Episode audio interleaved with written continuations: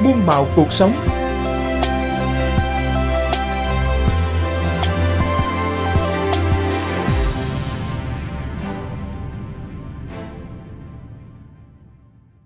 Thưa quý vị và các bạn, muôn màu cuộc sống hôm nay, phóng viên Quốc Khánh và Thu Trang giới thiệu tới quý vị và các bạn những thanh niên nông thôn làm giàu trên vùng đất khó. Không chỉ lựa chọn hành trình lập thân, lập nghiệp khác với nhiều bạn cùng thời, các bạn năng động, sáng tạo, không ngừng học hỏi, nâng cao kỹ năng mềm, hỗ trợ phát triển kinh tế gia đình và giúp nhiều người dân xung quanh cải thiện đời sống vật chất. Đông Hòa là vùng quê nghèo ở thị xã Thái Hòa, tỉnh Nghệ An. Cứ nắng là hạn, cứ mưa là lụt.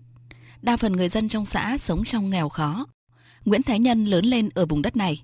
Cũng như bao chàng trai khác khi đến tuổi lập gia đình, thay vì được ở cùng vợ, Nhân lại phải rời khỏi quê hương tìm kế sinh nhai và hỗ trợ người thân.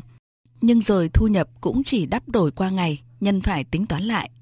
Nhân nghĩ đất quê mình nghèo, nhưng nhiều chỗ còn hoang hóa bỏ không. Nếu như có kiến thức khoa học kỹ thuật, chịu khó làm ăn, nhược điểm sẽ có thể được chuyển hóa thành thế mạnh. Nghĩ là làm, Nhân thu xếp ra Bắc học nghề làm vườn và chăn nuôi.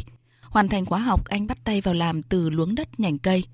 Không chỉ nhận được sự đồng thuận của gia đình, anh còn được sự hỗ trợ tối đa từ chính quyền địa phương, như khẳng định của ông Lê Gia Quang, bí thư, chủ tịch xã Nghĩa Hòa, thị xã Thái Hòa.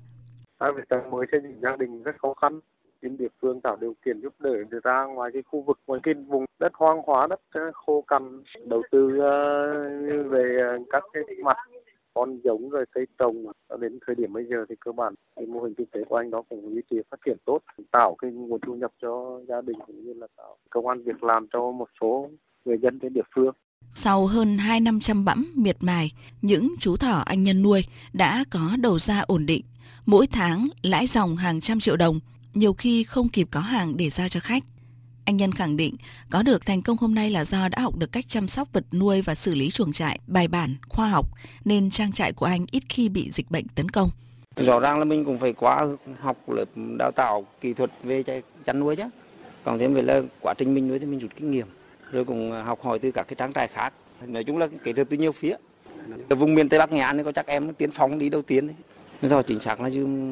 được 2 năm. Từ Quỳnh lưu trở lên là em có chắc em nuôi thôi vô hồi trang trại chăn nuôi thỏ là cũng toàn người ở xã chứ còn ở địa bàn tây bắc nghệ an có ai mà? Giá lời thì nhiều. Đáng chú ý không chỉ mang lại thu nhập cao cho gia đình, anh Nhân còn hỗ trợ tạo công an việc làm cho nhiều người dân ở địa phương, là một trong những nhân tố điển hình trong phong trào thanh niên lập thân lập nghiệp phát triển kinh tế vùng. Khác với anh Nguyễn Văn Nhân, hàng AZ ở Bà Cò, Mai Châu Hòa Bình, tốt nghiệp cao đẳng sư phạm nhưng không xin được việc, thất nghiệp suốt một thời gian dài – nhận thấy tiềm năng du lịch ở địa phương, đặc biệt là sự hứng khởi của du khách quốc tế mỗi khi đến Mai Châu, hàng AG đăng ký tham gia khóa học nghề du lịch và được cán bộ địa phương hỗ trợ nhiệt tình. Giờ đây, hàng AG đang là một trong những hướng dẫn viên năng động có tiếng ở Mai Châu. May mắn là được chính quyền huyện tổ chức cho đi học nghề du lịch á. Sau khi học nghề xong, cháu học tiếng Anh ở trên điện thoại, trên máy tính. Sau đấy là xin đi làm hướng dẫn viên địa phương ở huyện Mai Châu thì qua quá trình tiếp xúc với khách du lịch nước ngoài bổ sung thêm những cái vốn từ rất là nhiều có mở một cái shop bán thổ cầm cũng gọi là làm dịch vụ du lịch nhờ chuyển đổi nghề nghiệp hàng AZ đang là trụ cột chính trong gia đình Chàng trai người Mông cho biết sắp tới sẽ mở quầy bar tại nhà để phục vụ du khách quốc tế và tăng thêm thu nhập. So với cuộc sống nghèo đói trước kia, hàng AZ đang rất tự tin với tương lai của mình.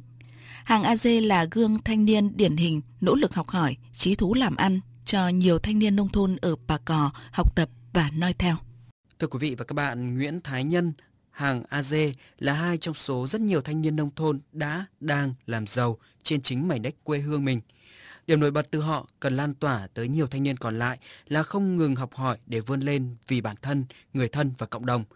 Đáng chú ý, theo các chuyên gia, Nghệ An, Hòa Bình cũng chỉ hai trong số rất nhiều địa phương có những nhà nông điển hình vươn lên sau học nghề tại các cơ sở giáo dục nghề nghiệp theo đề án đào tạo nghề cho lao động nông thôn, đề án 1956, với mục tiêu bảo đảm công bằng về cơ hội học nghề đối với mọi lao động. Chuyển hướng từ đào tạo theo năng lực sẵn có của cơ sở đào tạo sang đào tạo theo nhu cầu lao động và thị trường, gắn đào tạo nghề với chiến lược phát triển kinh tế xã hội của cả nước, từng vùng, từng ngành, từng địa phương – 10 năm qua, hoạt động này đã đang mang lại hiệu quả. Tuy nhiên để hiệu quả cao hơn nữa, cần sự nỗ lực từ nhiều phía, từ cơ sở đào tạo, từ sự phối hợp kết hợp nhà trường doanh nghiệp đến từng giảng viên trường nghề, đặc biệt là từ mỗi học viên. Đây là khẳng định của ông Đỗ Năng Khánh, Phó Tổng cục trưởng Tổng cục Giáo dục nghề nghiệp, Bộ Lao động Thương binh và Xã hội, cũng là thông điệp chúng tôi muốn gửi tới quý vị và các bạn trong chương trình Muôn màu cuộc sống hôm nay, để chủ trương đúng đắn này mang lại hiệu quả tích cực hơn nữa. Trong cái thời gian tới thì chúng tôi cũng thiết kế thành à, hai cái tiểu dự án. Một là đối với đồng bào dân tộc thiểu số miền núi thì chúng tôi thiết kế một cái dự án về đào tạo nghề cho cái vùng đó riêng nằm trong chương trình mục tiêu quốc gia về phát triển kinh tế xã hội dân tộc thiểu số và miền núi. Thứ hai là đào tạo nghề cho đào tạo thôn, thôn thì chúng tôi thiết kế vào chương trình mục tiêu quốc gia về nông thôn mới. Thế trong đó chúng tôi sẽ phân tầng và phân loại từng cái nhóm đặc biệt chú ý đến à, nông nghiệp công nghệ cao, cách mạng công nghiệp 4.0 sẽ được áp dụng vào trong những cái tiểu dự án này chúng tôi sẽ cố gắng phát huy cái đó. Và những cái bất cập vừa rồi thì ừ, theo Tổng cục Giáo dục nghề nghiệp là từ những nguyên nhân như thế nào? Tức là từ ờ, phía người học họ tiếp cận chưa chuẩn hay là mình chọn ngành nghề chưa phù hợp hay là cái sự phối kết hợp giữa bên tổng cục hay là với cả bộ nông nghiệp và phát triển nông thôn chẳng hạn chưa thuận lợi cho nên là Thực- hiệu quả nó chưa lại. Thực ra thì có rất nhiều lý do, mỗi lý do một chút nhưng mà nếu đánh giá trên tổng thể thì à, những cái quy định chung của pháp luật nói chung cũng như cái về điều hành thì nó vẫn phải mang tính phổ quát, mang tính à, đại diện chứ cũng không thể đi vào cá thể được. Chỉ có điều là chúng ta sẽ tính tới trong cái thời gian mới là những hạn chế đó chúng ta sẽ giao quyền tự chủ cho các địa phương nhiều hơn để họ chủ động làm sao đáp ứng được những cái tính đặc thù của vùng miền của họ. Chứ không thể nào dạy một cái nghề cho tất cả 63 tỉnh thành, cũng không thể cho các vùng đô thị cũng như các vùng dân tộc miền núi chẳng hạn. Thì cái đó chúng tôi sẽ chú trọng. Và à, những, mặc dù đã có quy định rồi, nhưng mà bản thân các địa phương họ họ vẫn phụ thuộc họ trông chờ vào trung ương. Ví dụ những cái chúng tôi quy định là giao cho địa phương, họ vẫn chưa làm được. Ví dụ là xây dựng định mức kinh kinh tế kỹ thuật, trình độ sơ cấp ở dưới 3 tháng thì cái đó là của các địa phương, nhưng rất ít địa phương làm được họ vẫn trông chờ vào cái mà chúng tôi quy định xong họ thực hiện. Hay là xây dựng chuẩn đầu ra khoảng 50 nghề phổ thông giao cho các địa phương mà nghề nào phổ thông tùy, tùy từng địa phương thì họ cũng không làm được. Thì những cái đó thì sắp tới chúng tôi sẽ có những cái tính đến là sẽ tập huấn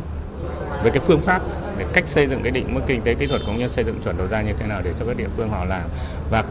đối với từng địa phương thì họ phải chủ động rằng định phát triển những cái gì ở những cái vùng nào thì họ sẽ đào tạo tập trung. Chúng tôi chỉ hỗ trợ hướng dẫn tập trung vào làm sao mà đáp ứng được cái nhu cầu của từng vùng miền từng địa phương cụ thể. Ờ, cái tính chủ động ở trong nhóm đối tượng mà được hưởng lợi từ cái đề án 1956 này thì à, theo ông là có cái điều gì cần phải đặc biệt chú ý? tính chủ động thì thực ra là chính quyền đầu tiên phải là cái toàn bộ hệ thống chính trị vào cuộc rồi. Nhưng có một cái nữa mà chúng ta cũng cũng thấy rằng là cái tính chủ động của bản thân người dân thì cái đó phụ thuộc vào công tác truyền thông, phụ thuộc vào rất nhiều yếu tố. Nhưng tất nhiên ừ, trong à, 10 năm qua thì đã có sự thay đổi rất là tích cực, nhưng cần phải tiếp tục nữa để họ nhận thức được thay đổi rằng khi mà họ được đào tạo nghề thì cái thu nhập, cái công việc của họ nó mới mang tính bền vững.